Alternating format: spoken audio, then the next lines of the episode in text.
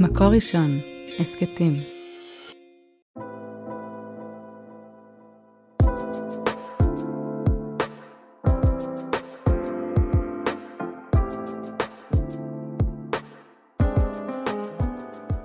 שלום לכולם, כאן שירת מלאך בפרק חדש של ההסכת עד האהבה, ואיתי נמצא חננאל רוס, פסיכולוג בהתמחות קלינית. שלום חננאל. שלום, ממש כיף להיות פה. כן, ו... אני לא יודעת מתי הפרק הזה יעלה, אבל אנחנו נמצאים בשבוע האחרון של השנה, לפני ראש השנה. כן. אז זה ככה מיוחד. וחננאל, אנחנו הולכים לדבר על אה, גבריות ומיניות, שזה התחום שאתה כתבת עליו תזה. כן. אז בוא תספר קצת עליך, קצת על התזה. אז אה, נתחיל ממני ונמשיך לתזה. שאת לי קוראים חננאל, אני נשוי לסמדר, יש לנו שלושה ילדים, ואני פסיכולוג, אני רב, ובהקשר שלנו עכשיו אני עוסק באופן אינטנסיבי בגבריות, בעצם מאז התואר השני שלי. שבתואר השני אז אה, החלטתי אה, להשקיע ולכתוב על החוויה של המיניות הגברית, והמרואיינים שלי במחקר היו דתיים לאומיים. ומאז גם, היום זה בעיקר דרך העיסוקים הטיפוליים, אני פוגש גברים בין אם שעסוקים בגבריות שלהם, בזוגיות שלהם, בנושאים אחרים, אבל אה, זה משהו שהוא תופס הרבה מקום בשבוע שלי. כן, ואנחנו הולכים לדבר, בעצם החלטנו להקליט שני פרקים ברצף, ואתם המאזינים גם אה, מוזמנים לשמוע אותם ברצף, שנקדיש, נשהה במרחב הגברי, ואחר כך נעבור לשהות בפרק אחר במרחב של מיניות גברית. ואיך היא נכנסת בעצם אה, לדייטים ולזוגיות. כן, זאת אומרת, אנחנו, כמו כל הפרקים בפרק הזה, בהסכת עד האהבה, אנחנו נתבונן על גבריות דרך המשקפיים של אה, פגישות ובניית קשר, ואחר כך על המיניות הגברית דרך אה, פגישות ובניית קשר. אז בואו נתחיל באמת בגבריות. ואפילו אולי נתחיל באיזה משחק אסוציאציות, שכשאומרים לך גבריות, שאתה מתעסק עם זה ככה מהבוקר עד הערב, אז מה זה בשבילך גבריות? אני חושב שברגע שעוסקים באיזשהו תחום, אז האסוציאציות אה, מסתבכות, אבל אה, מה שאני עסוק בו עכשיו זה יותר הטוב או רע. שהרבה בעולם, בכל השיח וגם השיח האקדמי מאוד על גבריות, מדברים המון על הצדדים השליליים, בין אם המחירים של ה... אני עושה במרכאות על, וגם לא במרכאות, גם על גברים וגם על נשים. והרבה הרבה פחות עסוקים במה זה נותן ובעין טובה. כלומר, נשמע הרבה שמדברים על הפריבילגיות שזה נותן. עכשיו, כשאומרים פריבילגיה באנגלית, תפגשו אנשים שווים לדבר לפני קהל, הם יגידו I'm privileged, כאילו אני מבורך. אבל uh, התרגום של זה, במיוחד בשיח הנפוץ, זה אומר זכות יתר לא מוצדקת. זה מעורר כעס, זה לא בסדר. אז אתה אומר שגברים הרבה פעמים הם אה, על ספסל הנאשמים? כיום זה, זה מאוד נפוץ. מעניין. אבל אה, יש מאפיינים של גבריות, ויש מאפיינים של גבריות במגזר הדתי-לאומי? אז את באמת לוקחת אותנו להכיר אה, מושג שגם נכנס מאוד לשיח האקדמי לפחות, וזה לדבר על גברויות, שבעצם בכל מיני חברות שונות הגבריות נראית קצת אחרת. כלומר, בדרך כלל יש מאפיינים די משותפים, בטח אם אנחנו למשל מדברים על העולם המערבי, בהחלט אפשר לדבר על, על הרבה מאוד מכנים משותפים, אבל בתרבויות ובתת תרבויות, אז uh, בהחלט יש מאפיינים שהם ייחודיים, בין אם אנחנו מדברים בארץ על, למשל החברה הדתית-לאומית, החברה החרדית, החברה הערבית, אנחנו כן נמצא הבדלים. אז בואו בוא נדבר על המאפיינים של הגבר הדתי, בדגש על הגבר הדתי הרווק, שזה יכול להיות... Uh, בגיל 23, אה, הוא מחפש זוגיות, אולי הוא לא חווה את עצמו בכלל כרווק, בכלל זאת שאלה בפני עצמה, מתי בחור אומר לעצמו או אומר לאחרים, אני רווק, בסדר? אז זה סגור סוגריים. אז בואו נדבר על המאפיינים האלה. המאפיינים האלה, עד גיל מעולה. 40 או 45. אז אני, אני דווקא אשמח להתחיל בלקחת אה, צעד אחורה לתמונה הרחבה של גבריות, ואז לעשות זום אין לגבריות אה, דתית-לאומית. כן. שבעצם אה, לגבריות זה איזשהו שדה שאפשר לעלות בו ואפשר ליפול בו, ובדרך כלל בני אדם אוהבים להיות למעלה. אז בעצם המרכיבים המרכזיים שעוזרים לגבר להרגיש שהוא גבר מוצלח וראוי, זה כשהוא מרגיש שהוא יכול לספק עוגן, שהוא יציב, שהוא יכול לתת גב, בין אם יציב אה, כלכלית ובין אם יציב אה, רגשית. וזה עוד תפקיד גברי מרכזי, זה התפקיד של המגן, או התוקף, שזה כל מה שקשור בישראל, זה מאוד מאוד חזק עם הצבא. ואם אנחנו עושים זומין לדייטים, אז איפה, איפה שירתת, אתה לוחם, אתה לא לוחם, אתה קצין, אתה לא קצין, איפה זה שם אני רוצה דווקא קצין. כן, ושבנות שונות הן מחפשות דברים אחרים, אבל זה משהו שהוא, כנראה כשמציגים בחור, מספרים איפה הוא היה בשירות הצבאי ומה הוא עשה. כן. כי יש לזה משמעות. כן, ו- וברור שבחור שלא עשה צבא, הוא אומר, איך אני מתווך את זה? כן, זה מעלה שאלות, כי מיד זה שם אותו למטה. הוא צריך להסביר, רגע, אז למה אתה חורג מהנורמה? אבל כל הדברים האלה שאמרת, הם בעצם באינטראקציה עם אחרים. כי אם אני מגן, אני מגן על מישהו. ואם נכון. אני יציב, אני יציב כלפי, נותן יציבות למישהו. נכון. ואז זה נכון, יש בהחלט הרבה מרכיבים כאלה. אה, יש גם מרכיבים שהם אפשר יותר להסתכל עליהם פנימה, שזה למשל להרגיש שאני עצמאי או אני לא תלוי. אה, שזה בא ביחד, ולהרגיש שאני יכול גם אה, לספק, אני עומד בציפיות, אני מצליח, אני לא כישלון. אז בעצם אתה מדבר כאן על הגנה, והגנה סלש התקפה. זאת אומרת שיש לי את היכולת להגן עליך. שאם אני עלייך? מעגן על האהובים, עליי אני צריך להיות מסוגל גם להתקיף את מי שמתקיף אותם. כן, ודיברת על אה, יציבות, על עוגן ועל הצלחה. כן. יש עוד משהו ו- שהוא ככה? ולספק, שזה המובן של סיפוק, זה גם כמו בכתובה, זה גם אה, סיפוק כלכלי וגם אה, סיפוק מיני. אז אלה המרכיבים שהם כלל, אה, כלל גבריים, לא קשורים דווקא לתרבות שלנו או נכון. בעולם המערבי. שזה יתבטא בכל תרבות בצורה קצת שונה. ואז אלה המרכיבים שמעלים. עכשיו יש גם את המרכיבים שמורידים. שפה יש דבר שאני חושב שהוא חשוב לשים עליו דגש, ההפך של גבריות או ההפך של גבר מוצלח זה לא אישה. כלומר, אם אני מתנהג כמו אישה, אז זה בוודאי לא גבר. אבל יש עוד דרכים לשלול גבריות. למשל, אם אני מתנהג כמו ילד. אם אני בוכה כמו ילד. אם אני חסר אונים ואני לא חזק ואני לא עומד בציפיות. ואם אני פחדן. נגיד, אני- אם אני ירא ורך הלבב, אז אוי ואבוי, מה עם הגבריות שלי? אני מקבל פה ניקוד מאוד נמוך. כן, זה מאוד חזק. אתה יודע, בפודקאסט עם אה, יונתן קליין, הוא מדבר על המעבר מילד לגבר. ואתה אומר שהחוויה הזאת של אני ילד, היא חוויה מתסכלת או מורידה, אתה קורא לזה מורידה. אם אני מצופה להיות גבר. כלומר, אם אני גבר בן 30, אז כן. אם אני בן 5, אז לא. וגם אם אני בן 95, זה כנראה יהיה בסדר.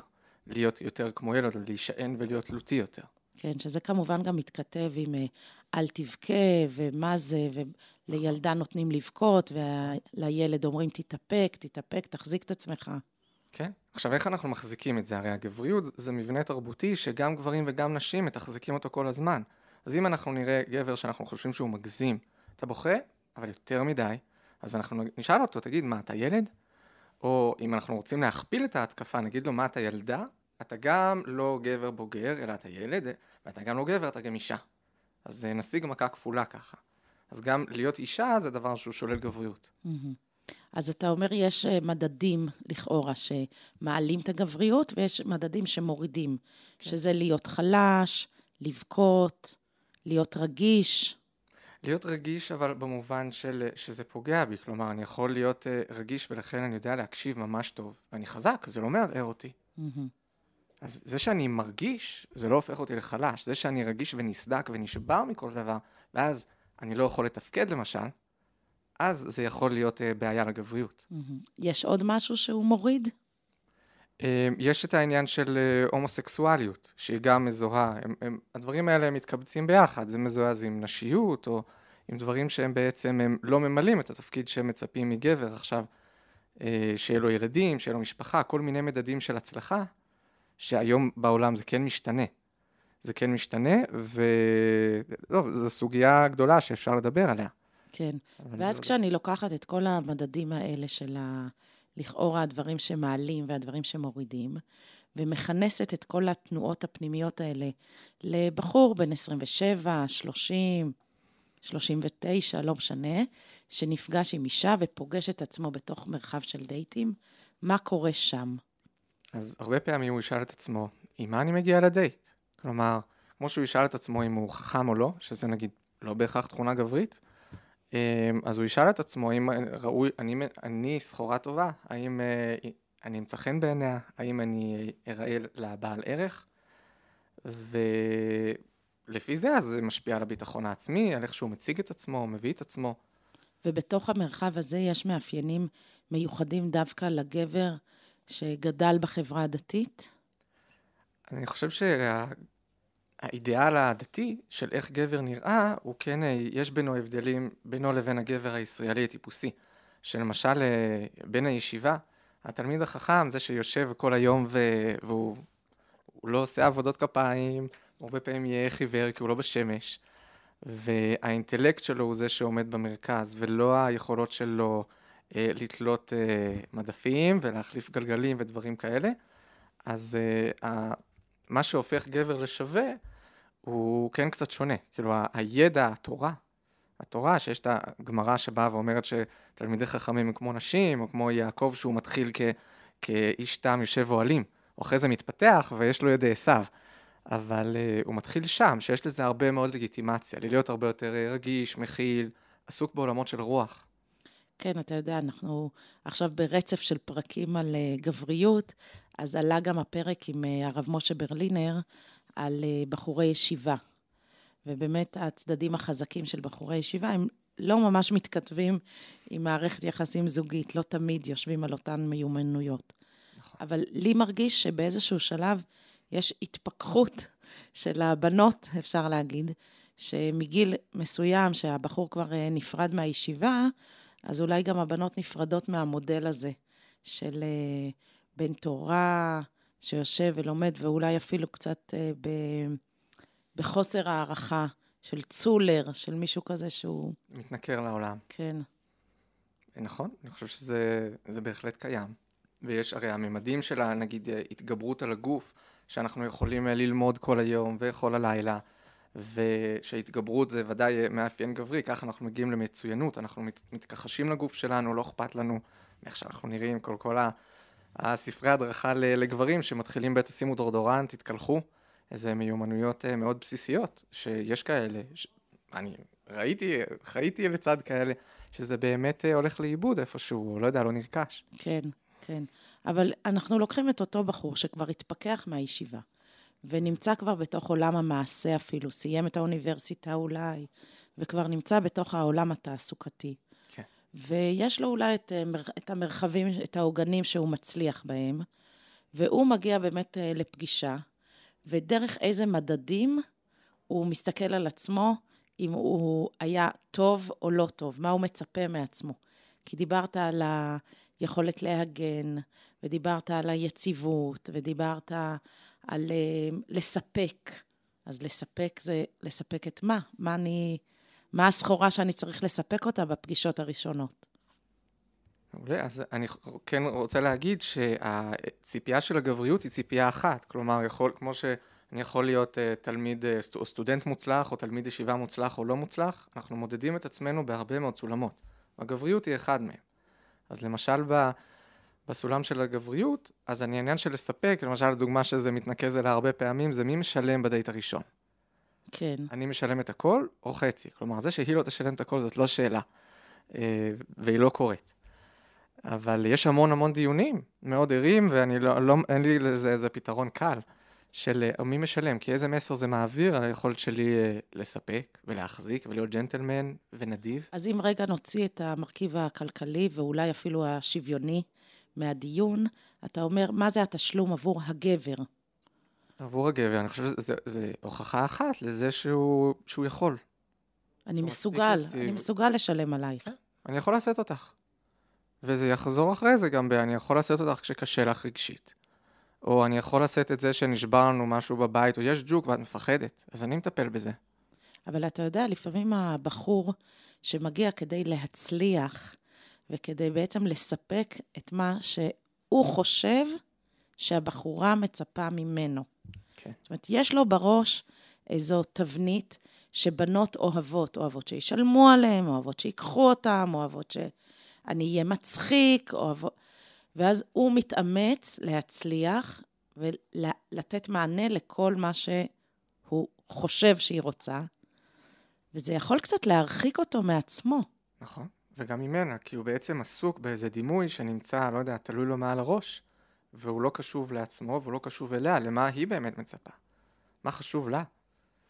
והאם למשל, כשהיא אומרת שהיא מחפשת אה, בחור שיודע להקשיב, האם היא רוצה שהוא ידע רק להקשיב, או הוא ידע גם לשתף? עכשיו, אני חושב שלפעמים גם הבחורה לא יודעת. אני בטוחה שיש אה, בנות, נשים, שמאוד מבלבלות במסרים שלהם.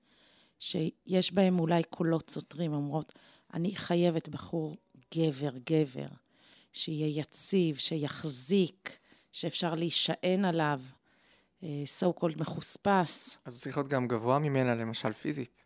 גם יכול להיות. מי הכפית החיצונית, מי הכפית הפנימית, מי גבוה, מי נמות, מי עוטף. ו- ולצד זה, שיהיה קשוב, ושיכיל, ושיהיה שם בשבילי, ואיזה משהו יותר, אה, כן, אני מדברת עם פסיכולוג, אבל יותר אה, פסיכולוג ועובד סוציאלי, ושלמד אולי בעתניאל, משהו ש- כזה. מישהו שהרגש אולי לא מאיים עליו. עכשיו, זה משהו שאני... חשוב לומר שהוא ממש לא הכרחי לגבריות, אבל בהחלט יש חלקים נרחבים שבעולם שמפרשים את ה... שהיציבות הרגשית, זה, זה צריך להיות באיזה סטואיות מנותקת, כלומר מישהו שהוא פשוט לא מחובר לרגשות, ואז את יכולה לשפוך לפניו את ליבך, הוא לא זז, יש לו לב של אבן. נכון, אבל המלכוד הוא שברגע שהוא מביע חולשה, והוא בוכה, והוא מביע את הכאב שלו, או הקושי שלו, או את השבריריות שלו, אז הוא כבר לא מספיק גברי. נכון. אז זה, זה, זה המלכוד שהרבה פעמים גורם לגברים להתרחק מלהביע רגש. כי אם למשל היה לו איזה ראיון עבודה ששאלו אותו כל מיני שאלות אה, מאוד מעליבות והוא ענה ואומר וואי, אני לא... איזה סיוט היה ומה הם שאלו אותי. אז יש שתי אפשרויות, או להזדהות איתו או לשאול אותו, רגע, אבל אה, למה לא ענית לו? למה ענית בכלל? הוא שאל אותך שאלה לא מתאימה, אז תגיד לו, זה לא מתאים. נכון, איך לא אמרת ככה וככה? כלומר, האם אנחנו עם הרגשות הפגועים של הגבר, או האם אנחנו באים ודווקא שופטים אותו, ואומרים, איך לא היית חזק אבל? איך לא הסתדרת? ואז איך הוא חווה את השאלות האלה? שהם... אה, הוא פותח פצע, וזורקים לשם מלח. זורים עליו מלח, ומשפילים אותו, ואומרים בעצם כאילו, למה שנתקרב אליך? איכס. וזה כואב. כן, גם גברים מאוד רגישים לדחייה. וואו.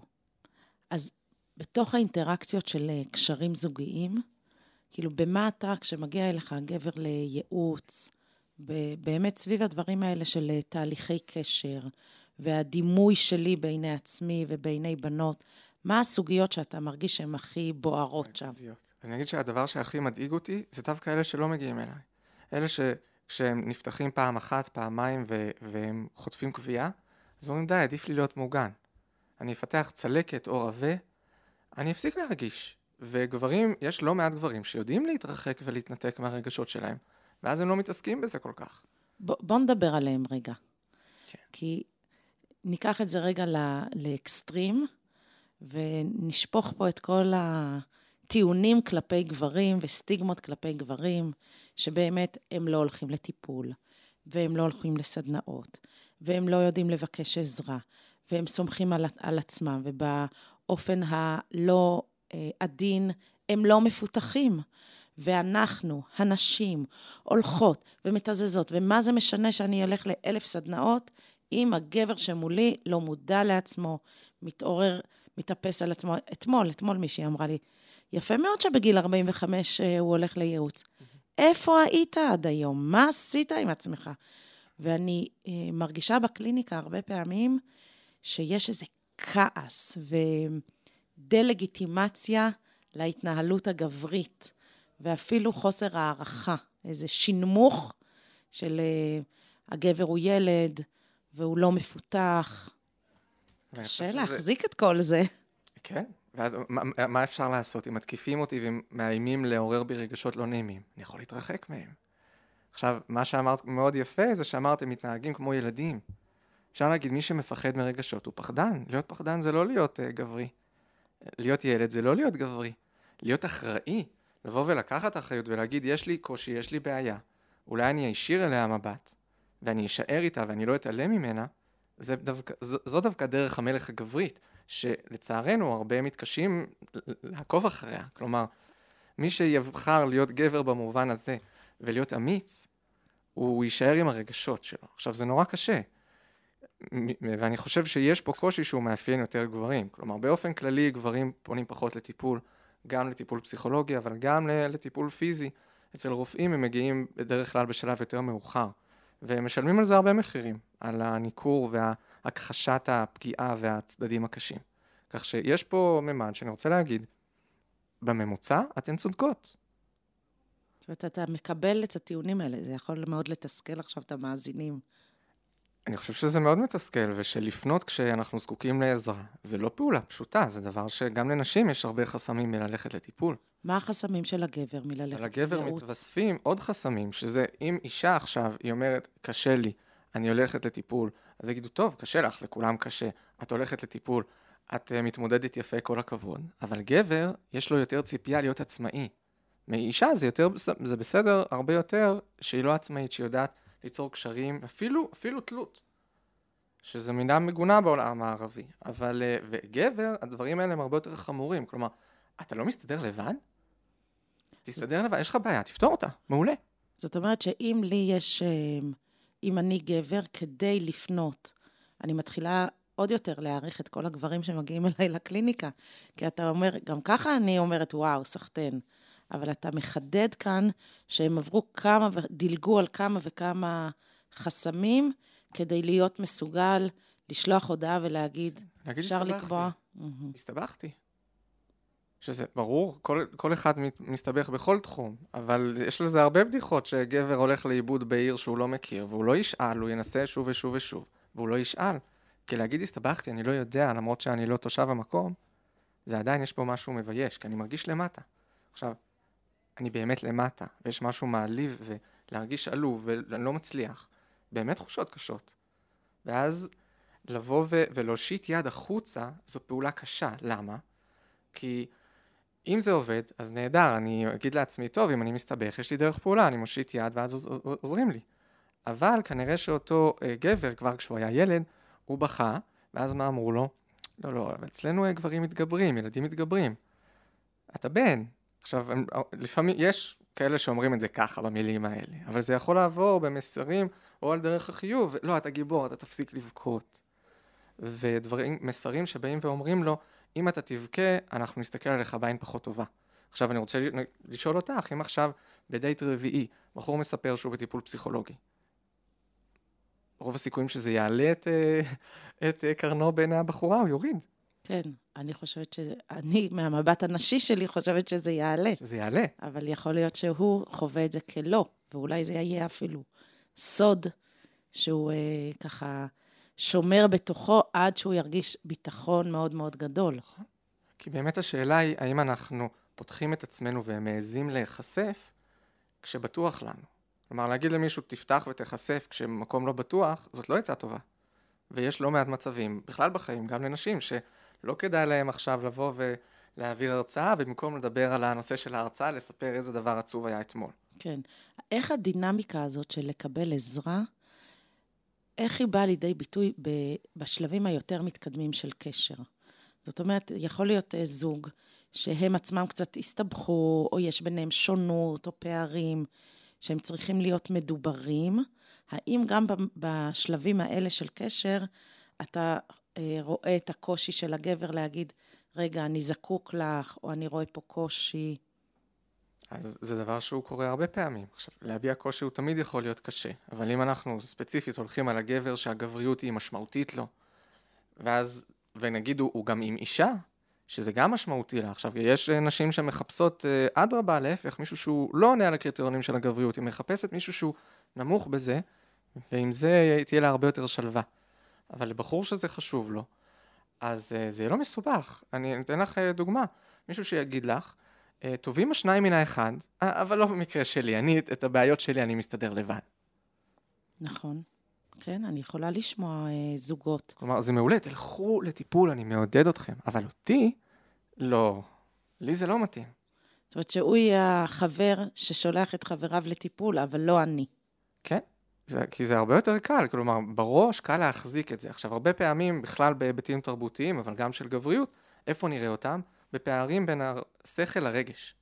שבשכל, בוא תרחיב על זה. שבשכל הוא אומר, ברור, יש לו מישהו קושי, שיטפל בו. אבל אז, לבוא ולומר, אמ, נפצעתי אתמול בכדורגל, ממש התנפח לי הקרסול, אבל אני אלך לרופא? לא, אני לא אלך לרופא. אז על עצמי יותר קל לי להגיד, לא, יהיה בסדר, אני עמיד. מה, אני אלך ואני אדאיג את כולם, אני אתקשר לאימא שלי והיא תדאג? לא, אני אסתדר, אני לא צריך שידאגו לי. ו- ואז ככה גם בדייטים, אם להתקשר כשיש בעיה, או גם אם נפלתי פיזית וגם אם נפלתי רגשית, האם אני אנסה להתמודד עם זה לבד, שיש אז...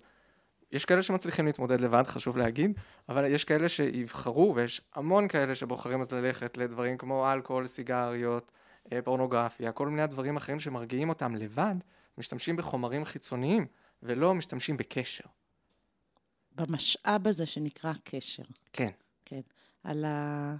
על הפורנו אנחנו גם נדבר אחר כך, כי חשוב לי להרחיב על זה, נדבר על זה בפרק על מיניות, אבל בתוך האינטראקציה הזוגית, כשיש כבר קשר, אני פוגשת את זה במקומות שבהם הבחורה אומרת, אבל הוא לא מדבר, והוא לא משתף, ולמה לא אמרת? הוא יכול אחרי שלושה חודשים להגיד, זה מפריע לי שכשאת נמצאת עם חברים שלי, את אה, אה, יותר שקטה, או שאנחנו, שאני מרגיש אותך פחות משקיעה, אני יותר all in, את פחות, כל מיני סוגיות שהיא תפקח את העיניים והיא תגיד, מה, ואתה הולך עם זה כל כך הרבה זמן? כן.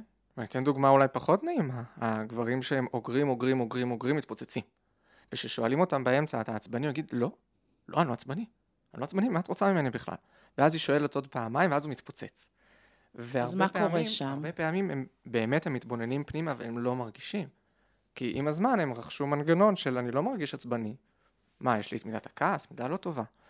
אז אה, לא, אני לא עצבני, הכל טוב, אני סופג הכל, הכל בסדר, עד שבאו מים עד נפש, ואז הם מתפוצצים, ובעצם ההתפוצצות הזאת היא מלווה בחוסר שליטה.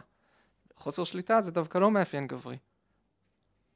ואז הם מאבדים את זה, כלומר מרוב הניסיון להחזיק ולהחזיק ולאגור, להיות חזק, הם מתפוצצים.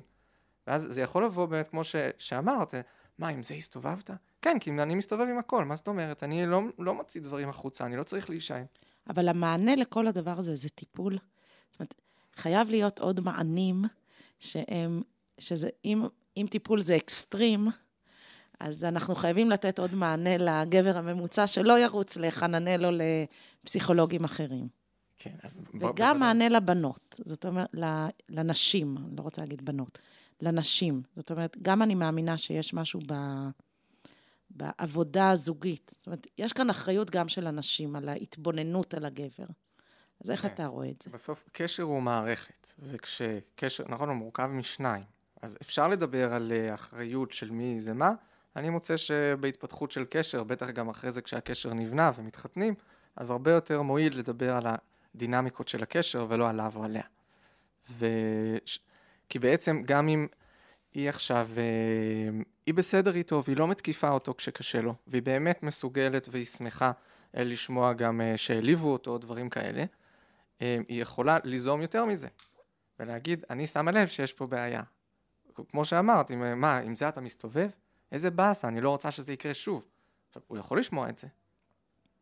כמה פעמים היא תצטרך להעביר מסרים כאלה, זו שאלה אחרת. אבל זה כן דבר משמעותי. עכשיו, אני חושב שיש הרבה מאוד מענים, כאילו באמת, לא, ממש לא כולם צריכים טיפול, ו... ויש הרבה דברים, בין אם אה, חברים, ויש גם כל מיני דרכים שבעזרתם אה, גברים מתמודדים עם רגש. למשל? למשל, לעשות ספורט. למשל, כל, דבר, כל דבר שהוא אה, פורק, גם בדרכים טובות. אני לא יודע, מישהו הולך, אומר, אני מתנדב בידידים, זה מרגיע אותי. אני עצבני היום, אני שומע מוזיקה, אני מתנדב, אני עושה את זה. כלומר, יכול, יש המון המון פעולות שהן אה, יכולות להרגיע, ואז אם הם רגועים, אז אולי יותר קל להם לשתף. ולמשל... זאת אומרת שהוויסות העצמי דרך הגוף, זאת אומרת דרך ספורט או הישגיות דווקא, ספורט הישגי, או בכלל ספורט? בכלל. Mm-hmm. כל אחד וגם יש, יש כאלה ש... לא יודע, נגיד משחק זה דבר מאוד מאוד מרכזי אצל אה, גברים, ו... זה יכול, זה מביא בצדדים שליליים לדבר, לאסונות, אבל זה יכול גם להביא המון דברים טובים. במשחקים בכלל, שהתחרותיות, כשחבר'ה משחקים כדורגל בשכונה, הם אוהבים לנצח, אבל תחרות היא לא הסיפור. מהמם. הסיפור הוא הביחד, הספורט, האתגר. אבל עוד פעם, זה לא הקריירה שלהם וזה לא החיים שלהם. כן. אני רוצה להעלות עוד נקודה שאני שומעת הרבה, וזה ביחס להובלה. כן. ש, שהגבר יוביל, שהוא יחליט לאן נוסעים, שלא, כן, בחורים דווקא, אני, אני רואה את זה לזכותם, שהם אה, מתעניינים ואומרים, איפה נוח לך? ומה את רוצה, ואז אה, נשים יכולות להגיד, יאללה, שיחליט כבר, על ההתחלה, הוא כבר זורק את זה עליי. אבל גם בהמשך, מי הראשון? מי הראשון שמחמיא, מי הראשון שיוזם, שמפתיע, ממילא גם הרצון שהוא יחליט ראשון, והוא יציע, לי, יציע לי נישואין, זאת אומרת שיש כאן גם מרכיב של הובלה, של אולי זה אה, אה, קשור ל... יש לי על מי להישען. כן. עכשיו נראה לי, אני חושב שאווה אילוז אה, כותבת על זה בספרים שלה, על זה שמגברים ציפו בעצם, יש פה כל מיני uh, סיכונים קטנים. כלומר, זה שאני עכשיו מושיט יד ואומר, את לי, אז אני מסתכן, כי אני מסתכן בדחייה. ושמצפים מגברים להיות מספיק אמיצים ולהעז. עכשיו, להציע ללכת לשבת באיזה מקום ואז הוא יהיה לא מוצלח, זה לקחת אחריות. אם אנשים אומרים, אני לא רוצה להפיק אירוע לכולם, כי אם יצא גרוע, זה לקחת אולי הרבה אחריות. אז אומרים דווקא לגבר, כן, תיקח אחריות. תראה שאתה מסוגל להיות בעל בית. ואז יש פה ציפייה שבאה, יכולה גם לגדל. אה, היום בעולם שלנו, אני חושב שזה גם מתמלכד לפעמים עם שוויון, כי בהחלט, ב, ב, גם במקורות של היהדות, יש תפקידים מאוד ברורים. כלומר, גם היום בדייטים אין סימטריה בהרבה דברים, בציפיות החברתיות. כלומר, שוויון הוא אחד מהערכים החברתיים, אבל הוא רק אחד מהם. סימטריה אין, מה- למה, למה אתה ברוב אומר את זה? המקרים. כלומר, עם מי מדברים ראשון, ומי אמור לעשות מה. אני באמת חושבת שחלק מהחוקים האלה ממלכדים הן את הגבר והן נכון. את האישה. לא, אני מסכים. כאילו, ב- בדגש. על הצעות, זה שמציעים קודם לגברים, זה קשור מסכים. גם לפודקאסט עם תומר לבנון, מי שרוצה יכול לחזור אחורה על... וגם אה, לזה ואילוז מתייחסת. נגיד שהיא אומרת, אה, בני אדם, כשיש להם יותר משש אופציות, הקוגניטיבית, ההחלטות שלהם הן מסתבכות, הרבה יותר קשה. ואז הגברים מסתובבים... על שש החלטות שהם- היא אומרת את זה, אז מה היא תגיד על שש. 600? נכון? ואז הבחור, הוא אומר, אני מוצלח, ואני זה, זה, זה עושה המון המון צרות, ה- המון רעשים.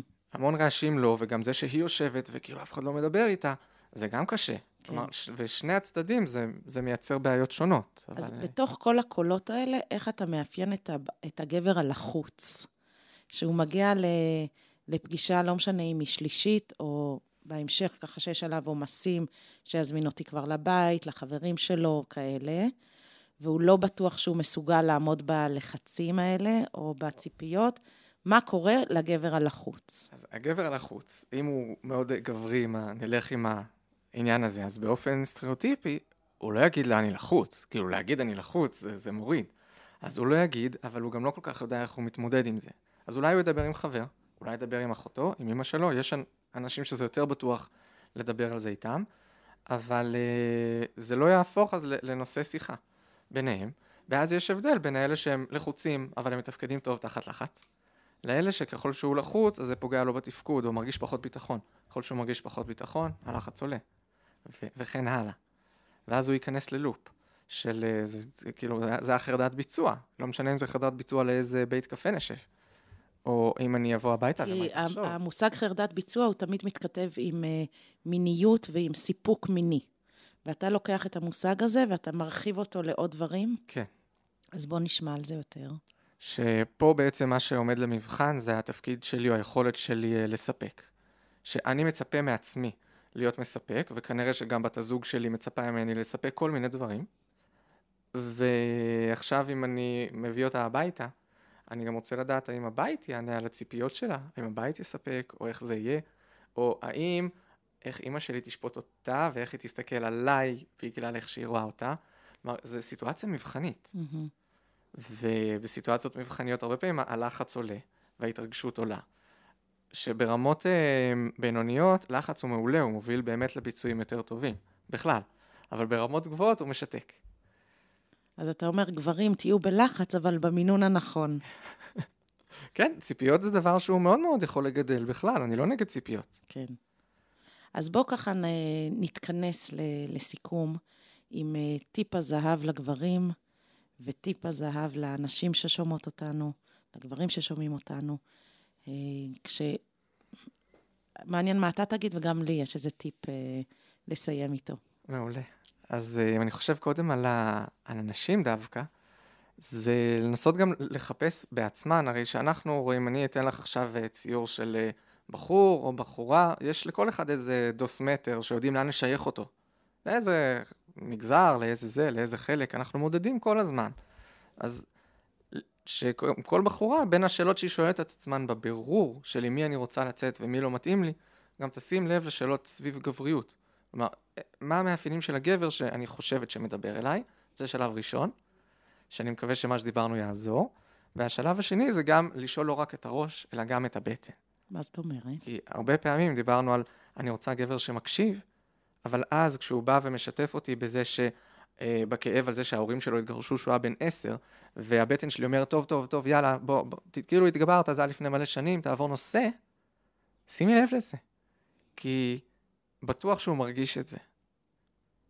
את היחס שלך, את ההד שאת מביאה כלפי הקושי או החולשה או השבריריות שהוא הביא למרחב הזוגי. כן, כי אז יכול להיות שאת תמצאי את עצמך מאוד מתוסכלת שהוא לא משתף, אבל באמת זה מאוד קשה לשים לב לאיך אנחנו מגיבים, ואיך גם אנחנו, לא, לא תמיד זה יהיה באשמתה, ממש לא, אבל יכול להיות שהתגובות שלה גם מאותתות לו, עדיף לך את זה לא לספר לי. כן, שזה ממש אה, הטיפ שאני רציתי להגיד. כי אני זוכרת שראיינתי מישהו, בסוף הפרק הזה לא עלה מסיבות אחרות, אבל אה, ראיינתי גבר רווק שהוא אמר לי, תהיה רגיש שהבנות מעבירות, הנשים מעבירות מסר. תהיה רגיש, אבל רק רגיש כלפיי. אל תביא רגישות שלך לתוך הקשר. ואני זוכרת שדיברנו כמה המסר הזה מתסכל. אז אה, בעניין הזה אני חושבת שעבודה של נשים בתוך קשר יכולה מאוד ככה לפתוח את המרחב למקום השברירי של שני הצדדים. והדבר הכי יפה זה קשר מצליח להחזיק את המקומות האלה. כן, וזה זה משהו שהוא גם מאוד uh, מוכיח את עצמו ומראה, הרי בסוף, אם יש אה, מתחים וקשיים פנימיים, הם מתבטאים איכשהו. אם הם יתבטאו בתוך קשר או במילים, או שהם יכולים גם להתבטא במעשים. חלקם אה, יש אנשים שיעשו ספורט וזה יהיה מדהים, ויש את האלה שילכו אז לכל מיני חומרים ממכרים, ובדרכים שהם יפגעו בשניהם. כן, ו... למרות שאני חושבת כל הזמן על המיינסטרים, אלה שלא מגיעים לקיצוניות. אמ, כאילו שהם, האימון הזה של השריר הפנימי של לשתף, הוא יכול מאוד להקל עליהם. כן, ו- וזה למידה הרבה פעמים, לראות שהשיתוף, עצם זה שסיפרתי, זה יכול גם לייצר חוויה פנימית של הקלה, שזה באמת לא נראה לי דבר אינטואיטיבי, למה שמילים ישנו חוויה. כן, לתגמל אותי. כן. ומה העצה שלך לגברים ששומעים אותנו? לגברים. אז um, העצה שלי זה דווקא לחפש את המקומות של, ה, של הגבריות, להגיד לעצמם שבאמת להכיר את הכאב ואת הקושי, ולומר, אדרבה, נכון, זה, שם אנחנו יכולים לעבוד על האומץ שלנו, לבוא ולהיפתח לעוד קשר. אנחנו לוקחים סיכון בגלל הסיכוי. כלומר, לקיחת סיכונים זה כן מאפיין גברי, שיש בו גם היבט של אמונה, אני מאמין, אני מוכן אה, לקפוץ. כי אני מאמין שאני אפול על קרקע בטוחה ושיהיה בסדר. חוויה של מסוגלות. נכון, ובסטארט-אפים, לא סתם, בהרבה מקצועות, גם uh, טכנולוגיים, גם פיזיים, אנחנו רואים הרבה יותר גברים. כי יש פה גם היבטים של אמונה, נגיד תאמינו, תפתחו את הלב, הרי אם אנחנו שומרים על הלב סגור, אנחנו מוגנים, אבל אנחנו ככה גם מבטחים את הבדידות שלנו. זה מאוד יפה מה שאתה אומר, כי בעצם הטיפ הגברי שלך הוא לא בשפה הנשית. זאת אומרת, אתה לא אומר, גברים בואו תהיו נשים, תדברו, תשתפו, תביאו את כל הלב שלכם פנימה. אתה אומר, רגע, תכירו את הכאב ואת הקושי, אבל יש לכם עוד דרכים להתמודד עם זה, לא רק דרך אה, דיבור וסכנוש. שגם בזה אני לא רואה פחיתות, כלומר, מיומנ... זה גם מיומנות, זה גם יכולת, זה גם הישג, להצליח לדבר, להצליח להביע גם בדרך הזאת, זה ללמוד עוד שפה. וואלה זה דבר שהוא אה, מוערך, גם בעולם גברי, להיות מסוגל לעשות את זה. פשוט המפתח הוא לווסת. אם אני מנהל את הרגש שלי, אני מאוד גבר.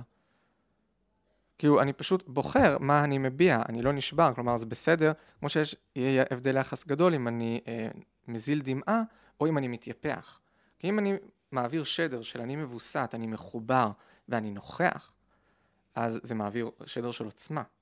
וזה משהו שעכשיו אם הוא בא ואומר, אני מתסכל אותי שא', ב', ג', אני חושב שזה לא מתאים, שזה וזה וזה וזה. והוא, ו, ו, או אני נפגע כשככה וככה וככה. אפשר להציג את זה עם המון עוצמה.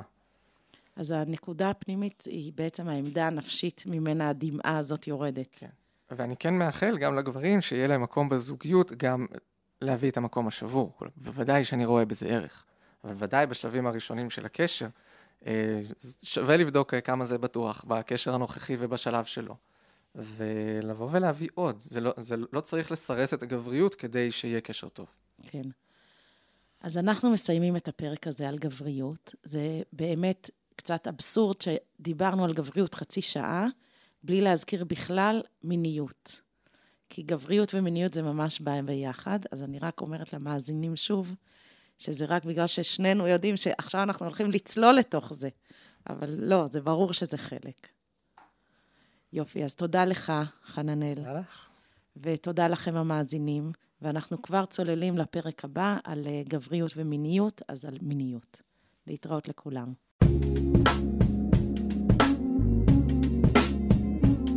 מקור ראשון, הסכתים.